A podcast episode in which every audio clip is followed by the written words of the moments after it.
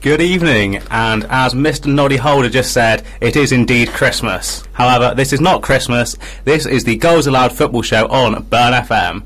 My name is Jake Sandy, and I am joined, as ever, by the dynamic duo in front of me, Danny Hodges Hello, and Jules Singh. it's me. I thought I'd uploaded the wrong sting on the system, so I ruined the surprise that we had a special Christmas one. But they haven't, surprise? they haven't actually heard that one before. So, what did you think of it? It was I I didn't expect it, so it was still a surprise. I thought like because you said it was the you thought you uploaded the wrong one. I was like, nah, it's just gonna be the normal one. And then you know, Mr. Noddy always comes out. I laugh at the normal thing, so that was just like an extra, an Yeah. extra special one. It's an extra bonus. I thought I would uh, make that a special one, and it will also be included on the podcast version, so this conversation will actually make sense. I'll remember. I'll remember to put it on that one as well. Little little uh, bonus um, sponsorship for you there. So anyway, I thought we'd start this week, as ever, with the question of the week, which was going to be a festive uh, themed pun one, but I forgot to prepare for it and didn't know what I was going to say. I did think parcel gross, like a Christmas parcel, where it's more sort of present, didn't really make sense. So we are instead going to go with what's your favourite memory of a Christmas fixture? So, Jules?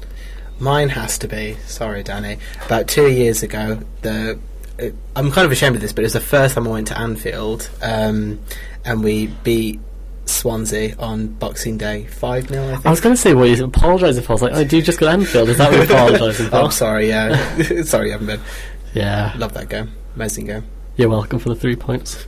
Danny yours? Um, mine would have been it would have been when Swansea beat Chelsea in the Carabao Cup semi-final at home with the infamous Hazard kicking the ball boy. I was at that game. I was wild. No one knew what was going on. We just saw some ball boy like on the floor rolling. Hazard picking up the ball like what what what? I'm done anything. And then and then everyone started booing. It was great. And then obviously Swansea went to the final. Yeah, I think I'd go with. It's not a favourite memory as such because obviously it resulted in a Chelsea loss, and it wasn't Christmas; it was New Year's. But the game that always sticks in my mind was the Chelsea Tottenham. It was five three to Tottenham. I remember watching it, and it was such a mental game because it was just literally end to end, and you never knew what was going to happen. I think. Obviously, Chelsea lost, which was unfortunate, but as soon as you say Christmas football, that is the game that first comes to my mind. So, after the question of the week, we always go into our Premier League review. We've got two game weeks, as we said multiple times last week. So, first we'll start with last Saturday, which, as there was football in the week, uh, in the week, it feels like an absolute age away, uh, age ago. So, first we will take a quick look at Newcastle versus Manchester City. Obviously, the game finished 2 2, so the spoils were shared evenly between the two teams. But based on the run of play, would you think that Newcastle were very fortunate to get out of this with a point? No, I, I think uh, it's definitely a testament to how well Newcastle played getting a draw. But watching 90 minutes of City pass the ball so poorly, for me, they didn't deserve to take the three points from that game. Do you think, on the broader perspective, this is kind of seen Man City crack under the pressure? Because we've not seen this in the last few years under well under Pep, where I mean, I'd just like to plug that if you listen to our show from like two weeks ago before they played Chelsea, Yeah. I did say is Pep, Pep starting to crack when he sort Yeah. of exploded at the line at fourth official. So because Bit of- this, thi- yeah, this game should have been kind of um, an easy walkthrough. Like I know, I know Newcastle have been quite a quite a bit of a surprise package. Everyone thought that uh, they would get relegated when Steve Bruce took charge, and everyone thought, and everyone was like, "Oh, it's true." And then they started beating the big teams, and now they pulled out a draw against arguably the, one of the best teams in Europe. Yeah, I think one of the things that I think of when I see the way that City played in this game with the sort of very impotent style of passing was uh, the 2018 World Cup with Spain. Like Yeah. when their manager left before the to- like the, out- the day before the tournament, they still had the sort of possession-based ideas, but they just weren't implementing any incisiveness in the final third. It was I think- very, it was very lackluster, wasn't it? and I think that that's what's maybe happened to sort of uh, Man City when it's not going well on the pitch. They sort of resort back to their main tactic, but when there's no incisiveness in the final third, especially given the amount of good players they've got, because obviously the get, goal that put them two one up was a fantastic strike by De Bruyne, but it didn't come from any particularly uh, sparkling passage of play, and I think largely it was very sort of blunted their strike force in this game specifically. Do you agree? I've, well, they still scored two goals, but it was very much like what I think. I agree with you in that. Maybe if they do score goals, when it when it comes to games where you need to just get that extra one, like when it's a two-two, or you need that just one to push you across the line. There's something about it. They ju- it is very reminiscent of the Spain 2018 World Cup team where it just felt like they were lackluster. They were they didn't have that decisive, that uh, potent finishing that was once feared by Spain. I think that's what we're kind of maybe seeing with Man City at the moment is that that once feared of are they just going to score eight goals against us and there's not much we could do. Do I think think teams don't can't, aren't really uh, f- maybe aren't able to counter that now. They just they know that they if they play a certain way that they won't be able to f- play the score the goals they want they normally do. Do you think the constant fullback rotation is having any sort of impact there? Because, uh, like, thinking now, Walker and Mendy should be the first choice fullbacks. Because, if I'm correct in thinking, they're the most expensive fullbacks that City have paid money for. Is that right? Um, yeah, Walker and then Mendy. Cancelo's straight a weird after. one because obviously they they sent um, someone to Uh, D- Danilo. yeah they went sent the other. Danilo uh, the, the other way. But from from what I've I've seen of, of Man City forums, which I um, sometimes scroll through, um, they're they're not they're not enjoying um, having having Mendy at left back. is he because he was a very big personality and he's very like kind of present on social media and stuff and do you think that's going to start biting back soon that they, they will get a lot of kickback from fans when the performances on because it was all fine it was all uh, you know sunshine and daisies when they're winning but do you think when they start losing that they'll turn on them like the way United have turned on a lot of their own players Yeah, I think the players that are more visible on social media definitely are a subject of ire when results don't go the right way. Obviously, the biggest person you point to is Jesse Lingard. Obviously, you see him get lambasted by United fans for not playing well, given his well-renowned exploits on social media. And I don't think that Mendy has been particularly bad this season. I think he's obviously still an incredibly good player. I think they may be paid over the odds for him, considering how well he played at Monaco for that one season. And obviously, his injury record definitely hasn't helped him establish himself in that team.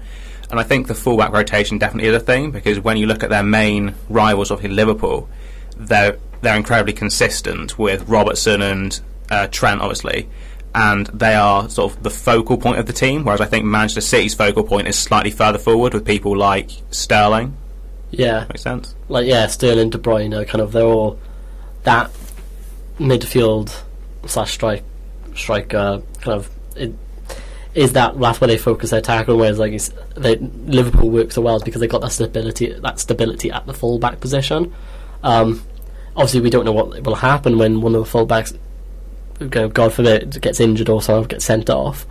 Uh, I don't know how they'd react, but at the, because they got that stability of you know when they're both going to be playing, they both know how to play.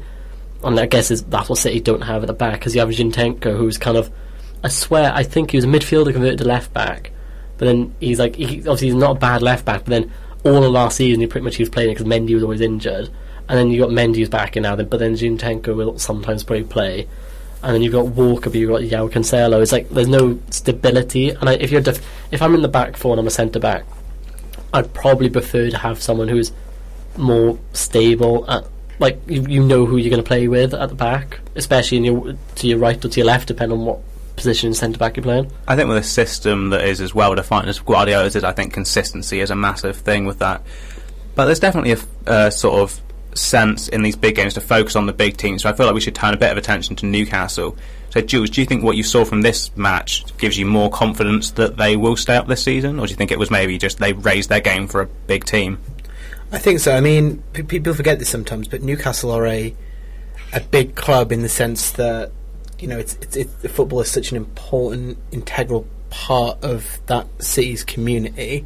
St James's Park holds what fi- 50,000 50,000 fans. Fifty-five, I think it's like I think it is one of the biggest stadiums after maybe Anfield and Old Trafford and So- yeah, It's certainly bigger than Stamford Bridge. That's about 40, 45,000. I think it's now it must be the fifth biggest. Completely. I mean, this this is a, a fan base that is very very passionate about football, considering the the ownership, ownership and the controversy surrounding that.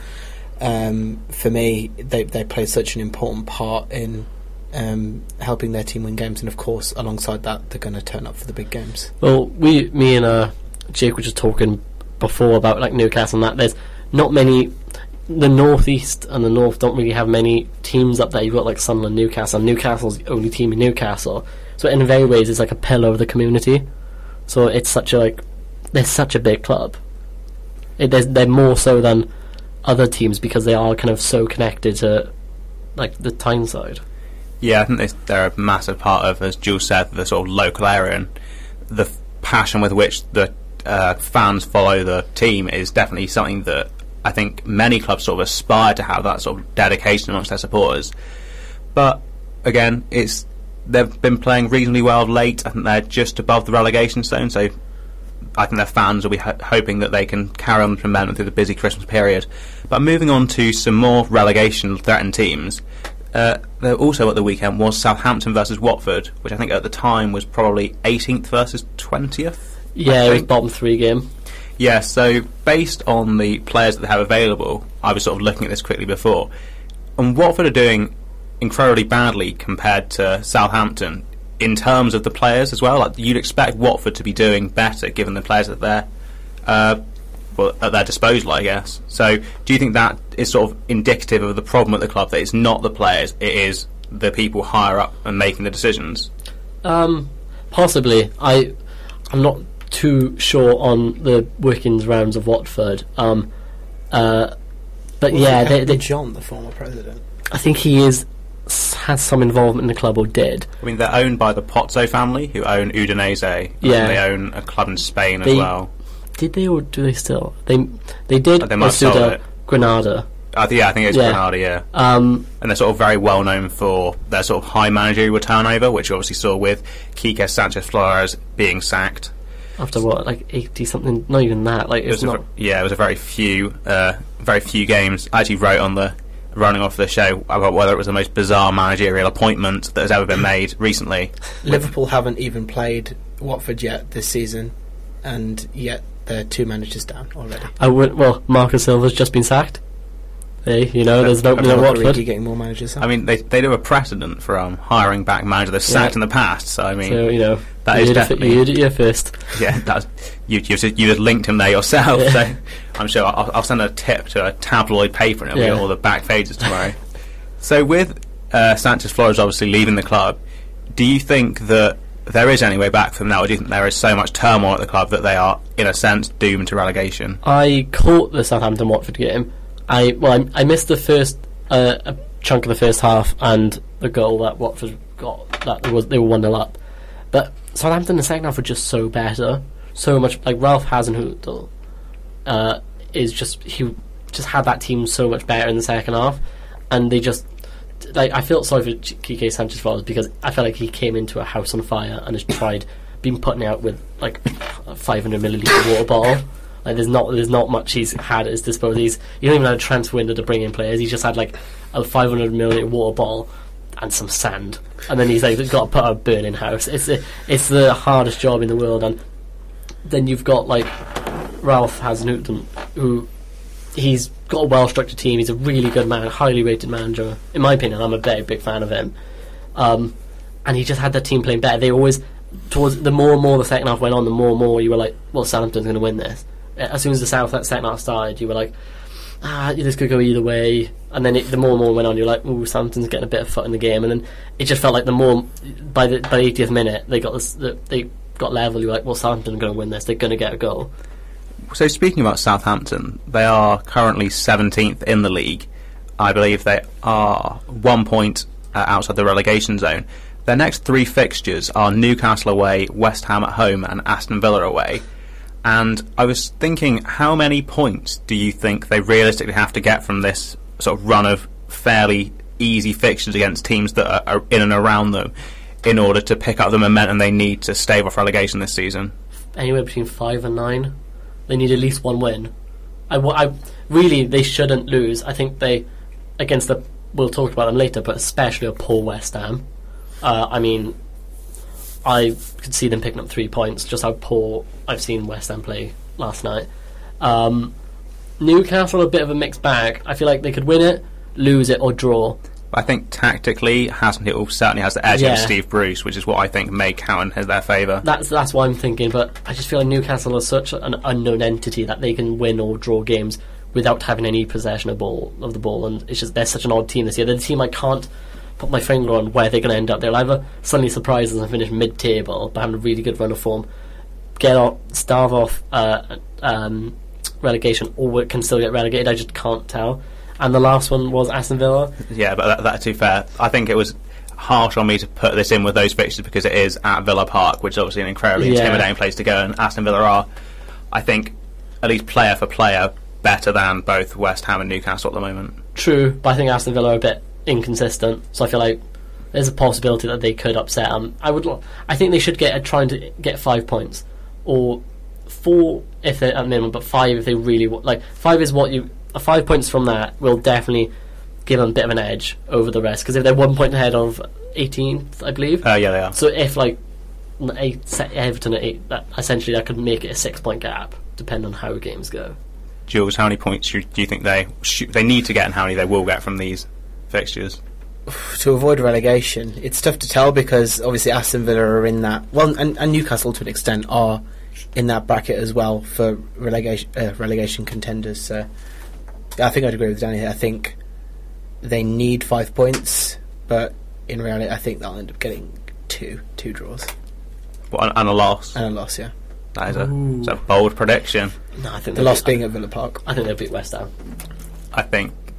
Although I did watch the Chelsea uh, West Ham game, I thought it was a bit of an anomaly. I think Yeah. West Ham raised their game for that one, and I think obviously we'll come on to it in a second. The uh, West Ham game against uh, away at Wolves, where they were definitely back to the West Ham team we saw at the beginning stages of the Tottenham game, where they were utterly abject. So moving on to, ironically enough, Tottenham, we were just discussing, they played Manchester United yesterday. Uh, yeah, it was yesterday, or Wednesday. Uh, it was 2 1 to the hosts, Manchester United, which was a result that I don't think a lot of people saw coming. I certainly didn't know. And- either. I think one of the main reasons for that was seeing how much Man United raised their game against higher quality opposition because I saw most of their game against Sheffield United and they were really not good. Like there was just no intensity in the performance whatsoever. and It Like- seemed so flat. Like Phil Jones was so so poor at the back against uh, Sheffield United. But watching them yesterday against uh, Tottenham, they definitely came out with something to prove, and it was like especially in the first half, the, the energy levels were like nothing I'd seen from this team before. So, do you think that they do have a problem, sort of raising their game for sort of lower opposition? Um, yeah, I think for some reason the lower opposition teams just can easily unpick United, or there's something about the way they play against lower teams that they just can't. I say lower teams, the teams that obviously uh, bottom half, or uh, just they just can't see, or teams that shouldn't be really beating them. They just seem to not be able to turn up against them. It's a really odd thing, and but when it comes to the big team, like big games, they suddenly can. Like against City, it was one all. It was just very. It's like they Or Liverpool was one all. it was, yeah, drew against Liverpool, beat Chelsea four 0 on the opening day. It's just really odd. Like I can't. I feel like this has kept Ole Gunnar Solskjaer's job for another like two weeks now. It's it's old it's Old Trafford in, in the big games. I mean, it's it's going to be it's going to be a big atmosphere. I mean, I think the biggest problem for United this season has been in the like you said the the, the mid table to bottom half teams away from home. How much do you think Jose Mourinho played a factor in? Because I imagine that a load of the players or and even the fans really wanted to just stick it to him. I thought the reception he got at Old Trafford was actually slightly strange because watching it, you saw him come out on the pitch and you saw the United fans, and some of them were clapping him, which I thought was. It was. I, I mean, I didn't know what I was expecting, but it wasn't that. I me- was expecting booze. For me, for me, it wasn't that strange. It's one of those situations where, when he was sacked, people thought that he was the primary problem to United's concerns. But now, now I think almost a year later, Man United fans have grown to appreciate that Jose Mourinho did do a good job with what he was given. That second place finish, in hindsight, it was much better. Like he shouldn't have got that.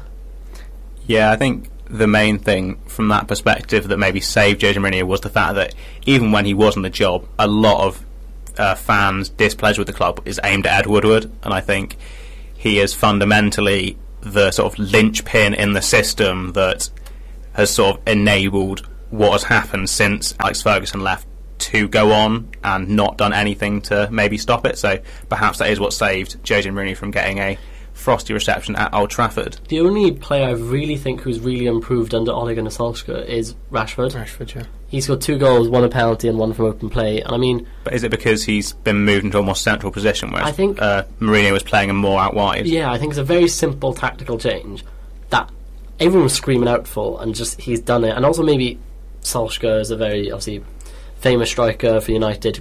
Kind of, he's got a very soft soft spot in the United fans' heart. And uh, in his day, was a top quality striker. So I don't know how much that has affected. Maybe he's just given some few hints, being like, "This is what I did when I was when I was in playing and all that." So that probably helped, I imagine, a little bit having a strike, having a manager who was at his day a brilliant striker.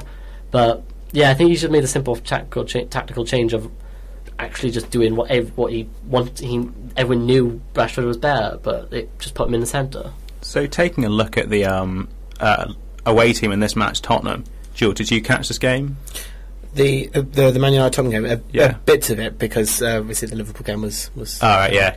I was overlapping. as I was watching it, I did notice Harry Kane specifically was incredibly quiet. Do you think uh, it was just an off game for him, or do you think Solskjaer's tactics worked well to sort of nullify the threat he posed? I think Harry Kane is one of those strikers where he, he, he can end up doing nothing for large portions of the game, and then, you know, w- once once he receives the right service, then he can make something happen. But I think um, in in the Mourinho system, I think thus far from what I've seen, it's been other players that have been the focal points, and I will come on to this later on in my in my fantasy segment. Well, that's, a, that's a pretty big incentive to carry on listening if you haven't, or if you were considering turning off. Don't know why you would anyway.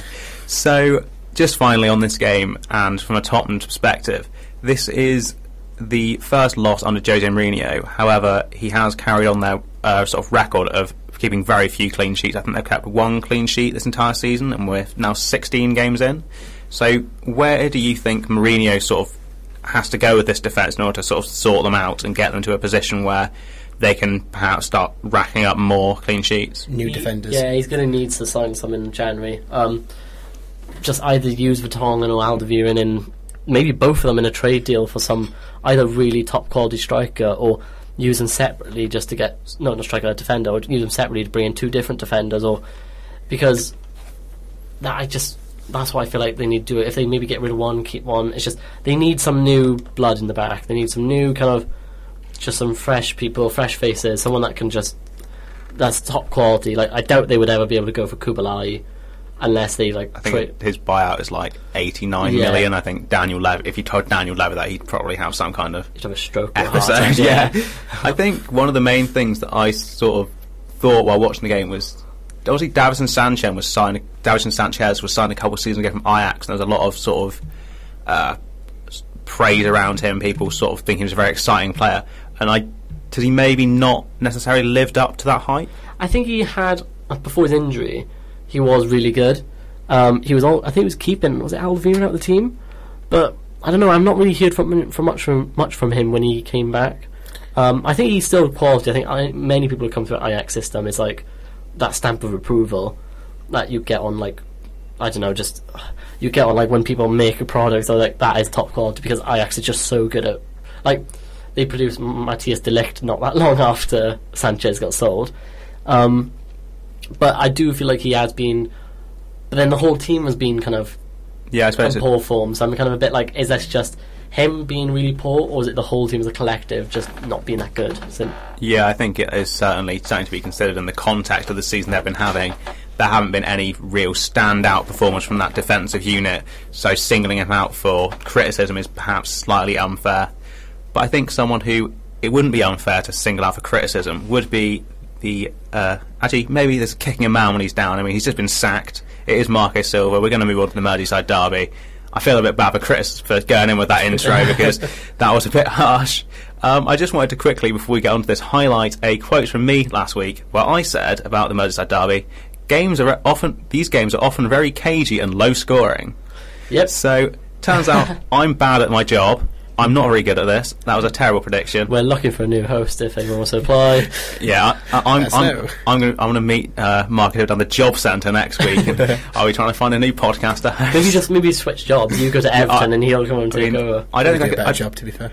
I was going to say I don't think I could do a worse job. So, I mean, I, I don't know who's in charge. Fa- Farhad Moshiri, he's the chairman. Yeah, you'll just be on So- the ball. Get If- goal, yeah. in goal. if, if you're listening, sign me up. So anyway, um, the first sort of note I got written down here is Everton won't get relegated, right?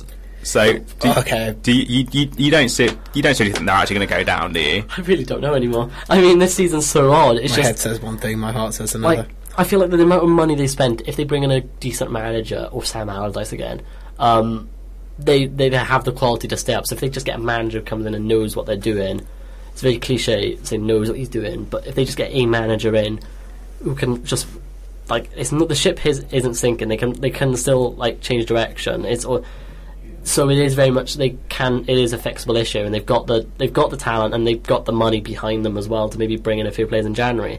So I'm I want to say no, but So can I just add a bit of flavour to that Yeah. answer and say they have already played the big Sam card, so that's off the table. Yeah. I just want to make that. So does that make it a bit more iffy?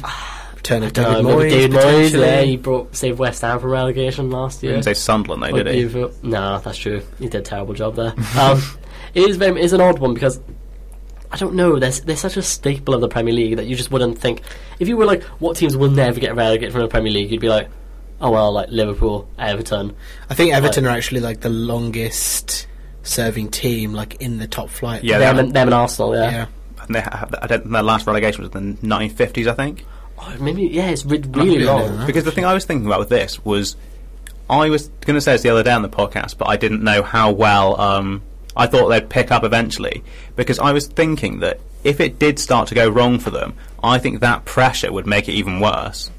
I think if they end up adrift now, it could become sort of an insurmountable mental barrier because I think the fans are going to be maybe start getting on the players' backs and sort of feed into a very negative situation. True, I think it could be quite a toxic atmosphere quite soon, and obviously that never breeds success. Um, I mean, you've probably got experience with an incredibly good team going down with West Ham. Yeah. Like the West Ham team that went down with 44 points, I think it and I think the highest it's ever been, Yeah. yeah, teams ever been relegated with. Because that team was ostensibly, from a player's perspective, a pretty good team. I think Joe Cole was playing for you then. Yeah, I think he came back. Like it was a quite a decent team that probably, in hindsight, you look at is probably.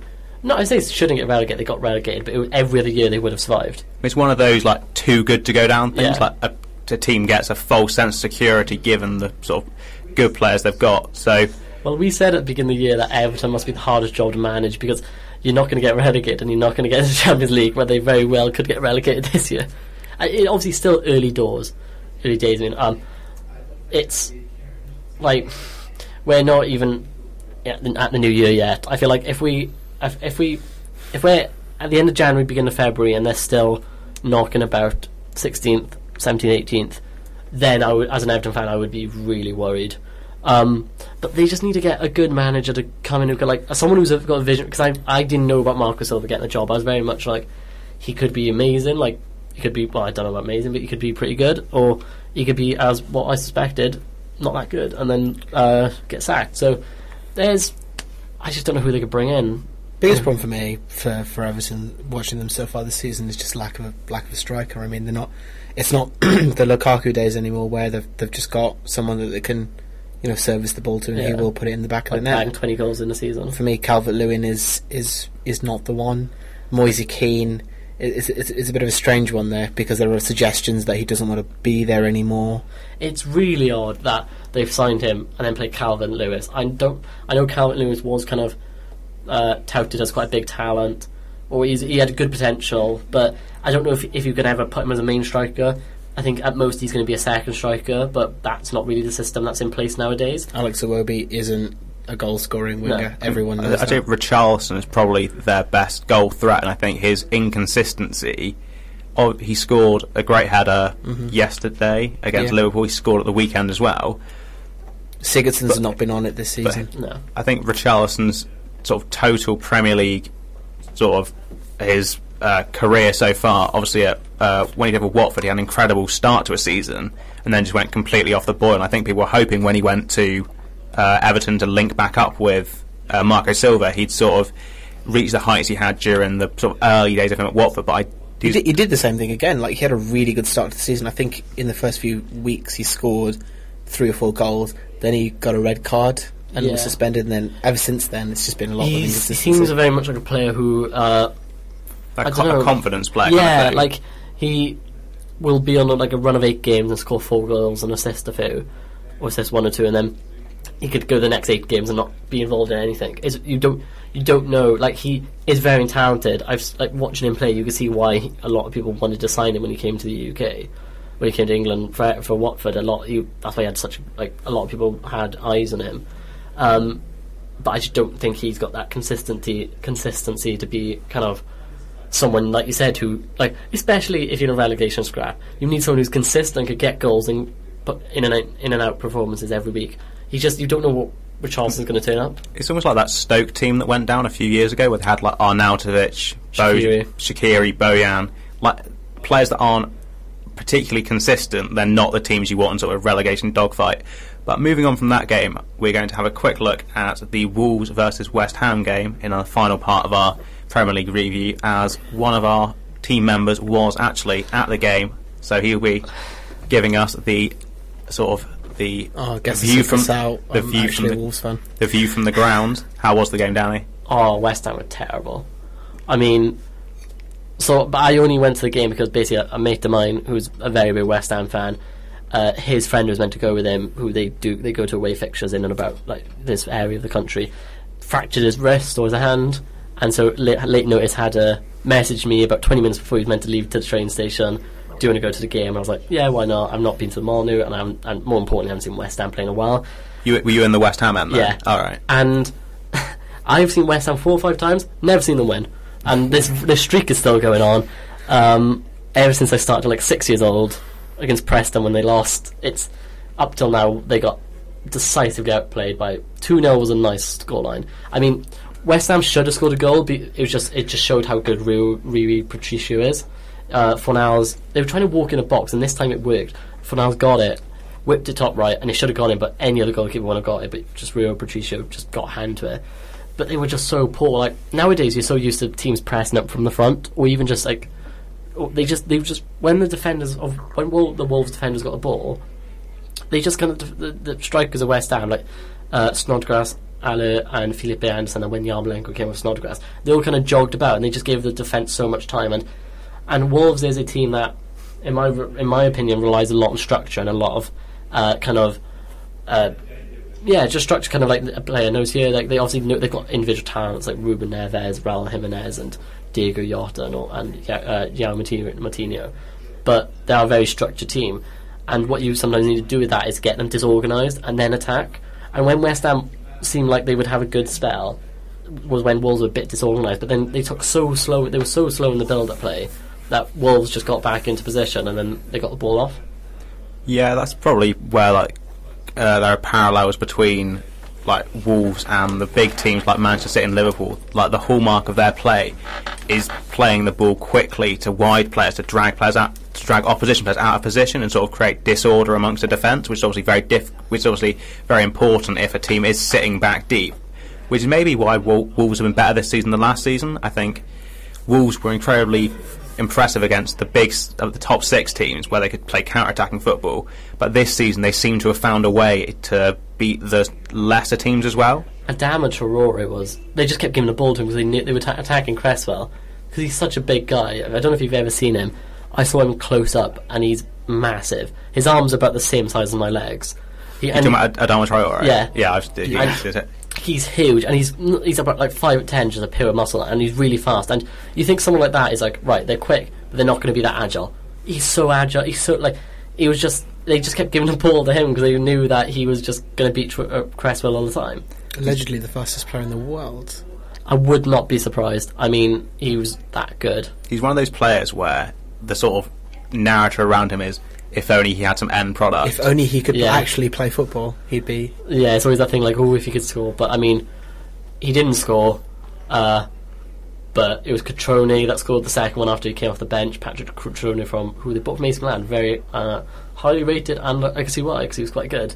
Actually, when I was playing a Football Manager 2018, signed him for Wolves when they're in the Championship. So I feel like the people behind been watching my Football Manager saves Yeah. and were taking some tips from me. They were just like, oh, this Jake Sanders knows what he's doing.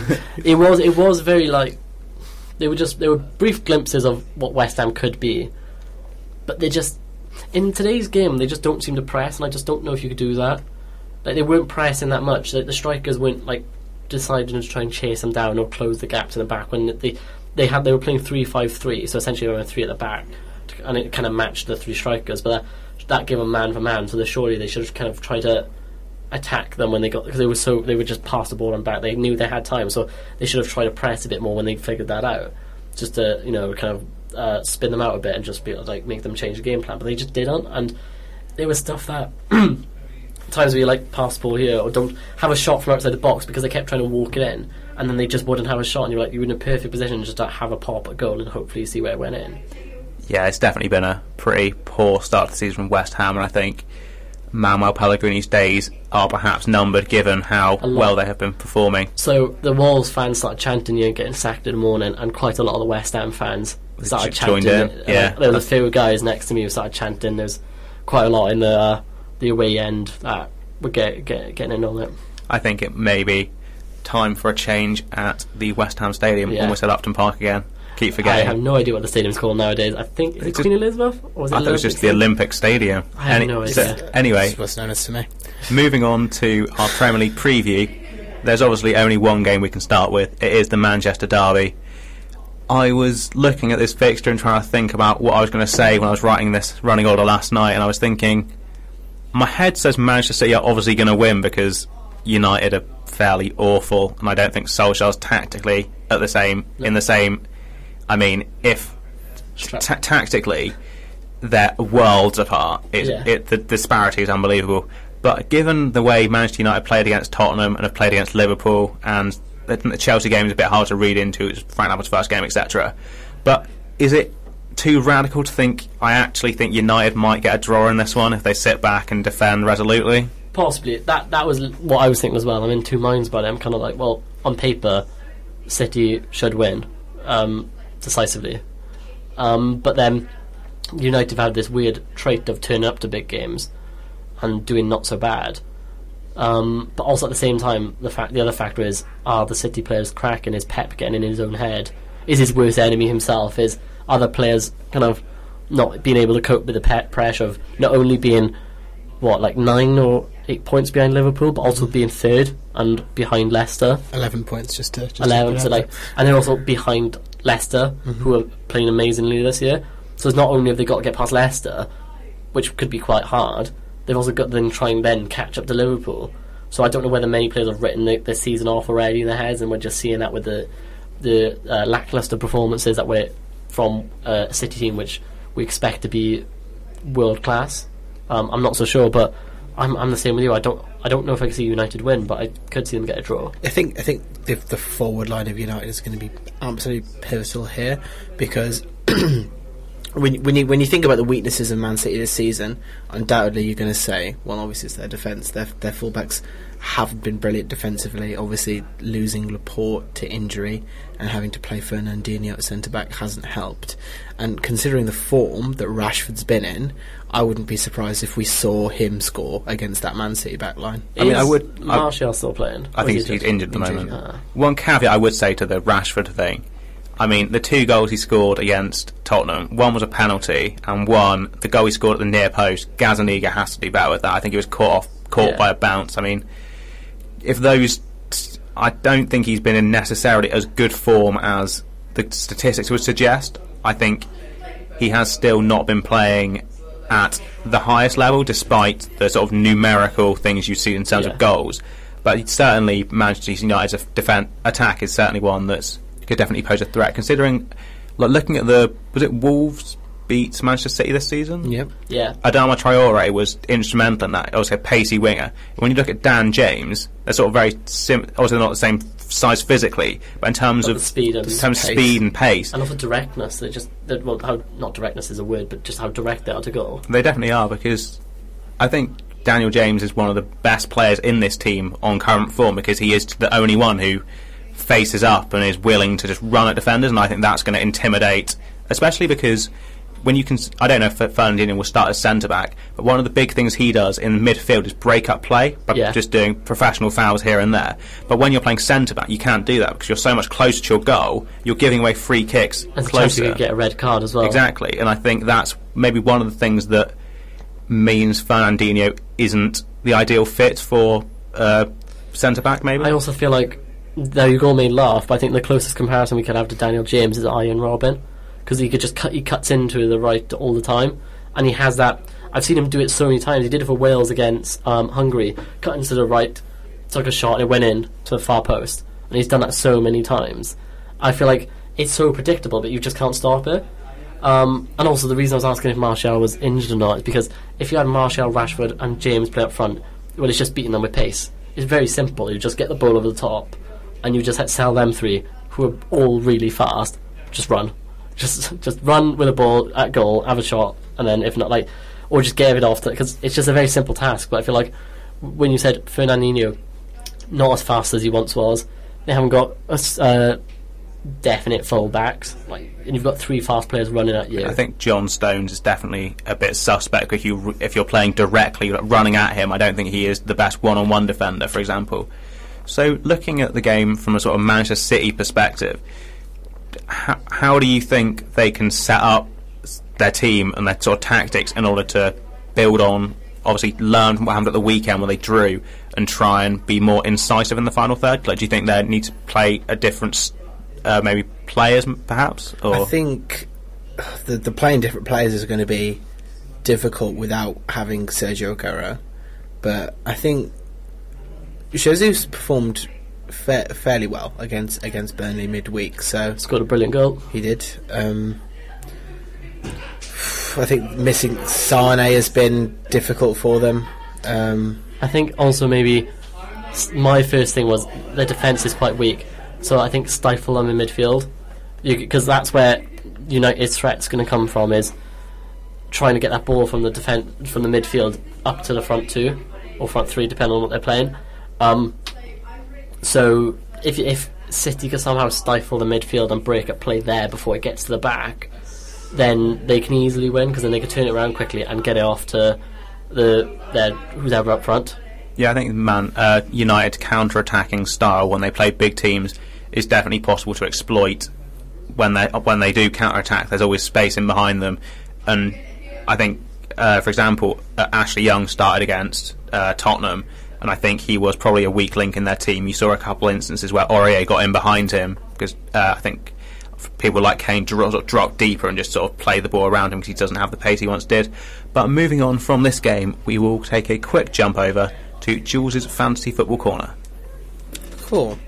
Okay, so looking at last week's predictions, it's a funny one because we're looking at two game weeks worth of fixtures here since our last show where I made some predictions. So we'll look at the players um, and consider both games. Uh, so one of my less good predictions has to be the one to watch being Christian Pulisic. Um, Jet, you may be able to tell me more here about how he's performed over the last two game weeks, but um, for me, I've not seen anything from him. And considering I uh, took out Mason Mount to bring him in, and he scored yesterday, I, I might be living to regret that one very soon. Yeah, I think they've. Uh, Chelsea's been a weird one. I've watched both their last two games, so the West Ham loss and yesterday's win over Aston Villa, and they've been incredibly potent in the attacking third, apart from putting the ball in the net. And I think that's fundamentally where they sort of need to get back to. I think in the uh, earlier parts of the season, they were putting away chances that they just haven't been putting away now. I think it's not a disastrous run of form, and I think they'll definitely get back into it. So I'd say Pulisic is probably worth keeping your team just for a couple more games because I think when it does go right for him, he will definitely be able to get back on the score sheet. Good to hear. Um, so my captain for the last two games has been Jamie Vardy, uh, who was on a amazing run at the moment. I think it's Seven in seven. seven games that he's. Uh, it might be more actually. I think he's on re- he's on record to beat his It's ten. record. It's ten. It's ten and seven because he obviously got the hat trick against Southampton. Yeah. So he's top scorer at the moment with 14 goals in the Premier League, which is absolutely insane considering we haven't reached the halfway point yet.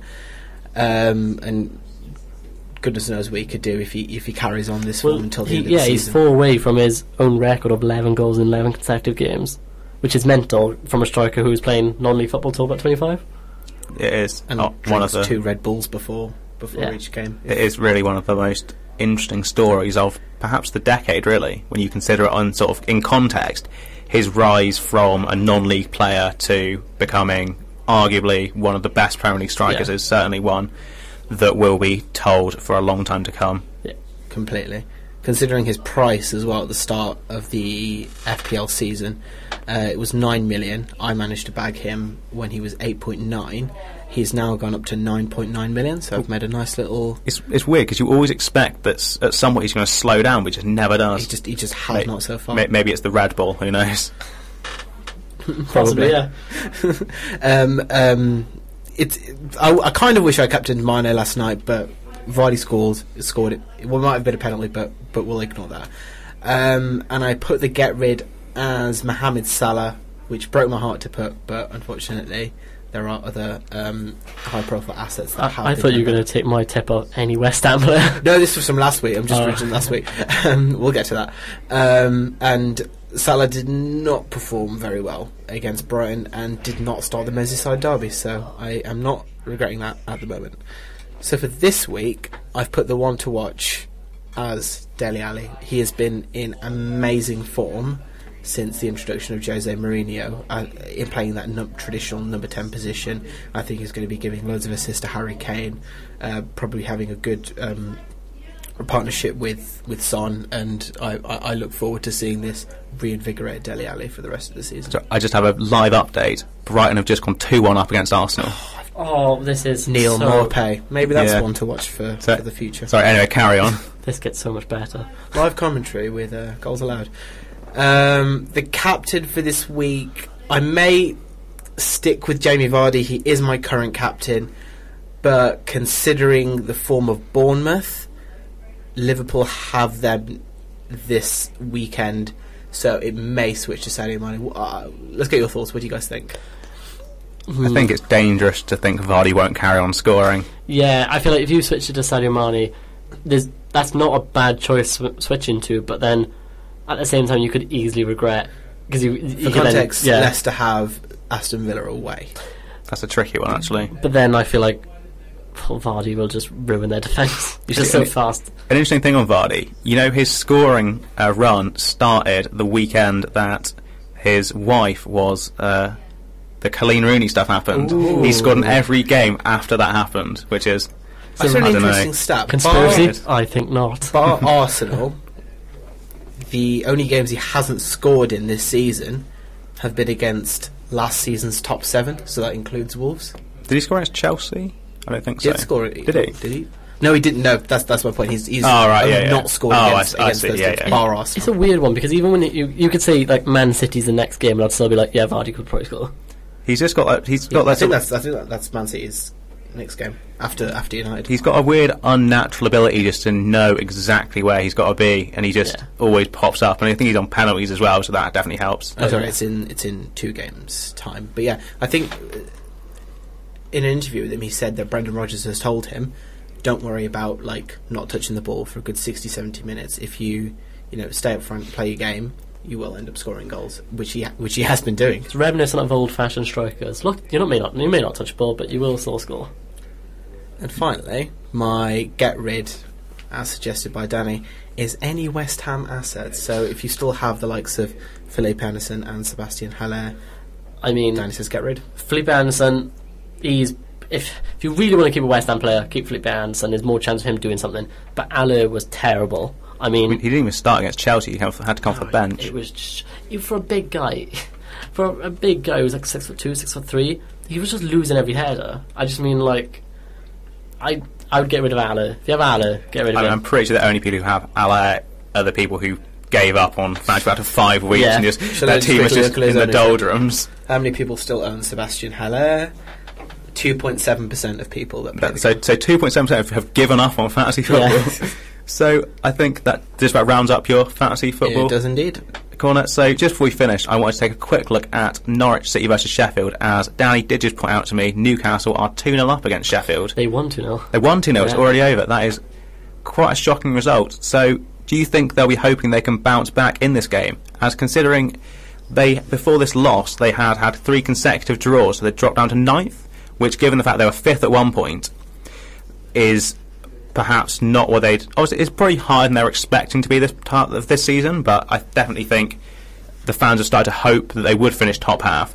Do you think this is the kind of game they've got to be willing to sort of cement that position? Yeah, especially against a team who's bottom. I think you should like they. This is a team where they should look at and be like, we need them three points because they can easily get brought back into a relegation battle. They, they could. We've seen it before where teams start well and then they get brought down and down and down and just slowly they fall down the league. So they need to pick three points up here. Obviously, they need to pick three points up anywhere. But this is a game where if you're prioritising to win, this will be it. Another thing I was just thinking when I was looking at this was that, uh, in fact, last season Norwich won the championship and Sheffield United finished second. So, Jules, can you sort of pinpoint anywhere where their why their trajectories have differed in their return in their sort of when they moved up to the Premier League? I think when it's your first season in the Premier League, it's more important to have solid foundations at the back and like good defensive awareness, which is more Sheffield United's game. Um, but that's just that's just the tactics of Chris Wilder. But with Norwich, they play beautiful attacking football, which is lovely to look at most of the time, but a lot of the time isn't going to be enough to keep you up in the Premier League. it's not the most rigid, are they? And also, I feel like there's. I, am not saying there's a. I don't know if you believe if you believe in curses or not, but it seems to be that any team that wins the championship doesn't do that well compared to the teams that go up through playoffs or second place. I don't know why. I mean, last season uh, Fulham went up in the playoffs; they got relegated. I think the other two stayed up, didn't they? Um, I can't remember what year Swansea came up. I remember the year they went through the playoffs, and I think QPR won that year, and they got relegated like straight away. Yeah, I think there's definitely something to be said about teams in the Championship going up to the Premier League. One thing I would look at in terms of the defensive side, from a more Chelsea perspective, would be Frank Lampard's Derby County last season. I think there were definitely weaknesses in the, his, the way he approached games, where they were quite vulnerable on the counter attack, but they didn't concede an exorbitant amount of goals because the strikers in the Championship aren't as clinical as the ones in the Premier League. Yeah. And I think if your defence isn't watertight, you're definitely found out more in the Premier League rather than the Championship. That, that's what exactly. Yeah, what Jules as well. I agree with is that Sheffield just have a better back line. They're more rigid. They're more solid. They kind of they're more disciplined. They know what they're doing. There and the way obviously with the overlapping centre backs and the way that people cover them positions when they go up is that they don't seem to be that vulnerable sometimes when they even the centre backs go up to attack. Yeah, I think definitely. So I think that just about does it for our show this evening. However, before we sign off, I'll quickly say that if you tune into next week's show, we're going to have some very exciting news about our Christmas podcast schedule that will mean you don't have to go without your weekly fix of Goal Aloud, Goals Aloud during the holiday season and even beyond that. So as ever, you can Jules, Can I say say something too? Make sure that you go out and vote if you're eligible to vote next Thursday. Use your democratic right to vote. and that's definitely uh, more, probably more worthwhile than what I just said. So definitely be sure to do that. So as ever, you can find us on Spotify and other podcast streaming services by just searching Goals Aloud. You can find me on Twitter at JakeSandyFC. You can find Danny. Danny Hodges too. You can find Jules. Jules Singh underscore. Uh, thank you so much for listening, and it's goodbye from me, goodbye from Danny, Goodbye. goodbye from Jules, Goodbye. and we'll see you back here live on Burn FM next Thursday evening at nine for the last Goals Aloud football show of the season.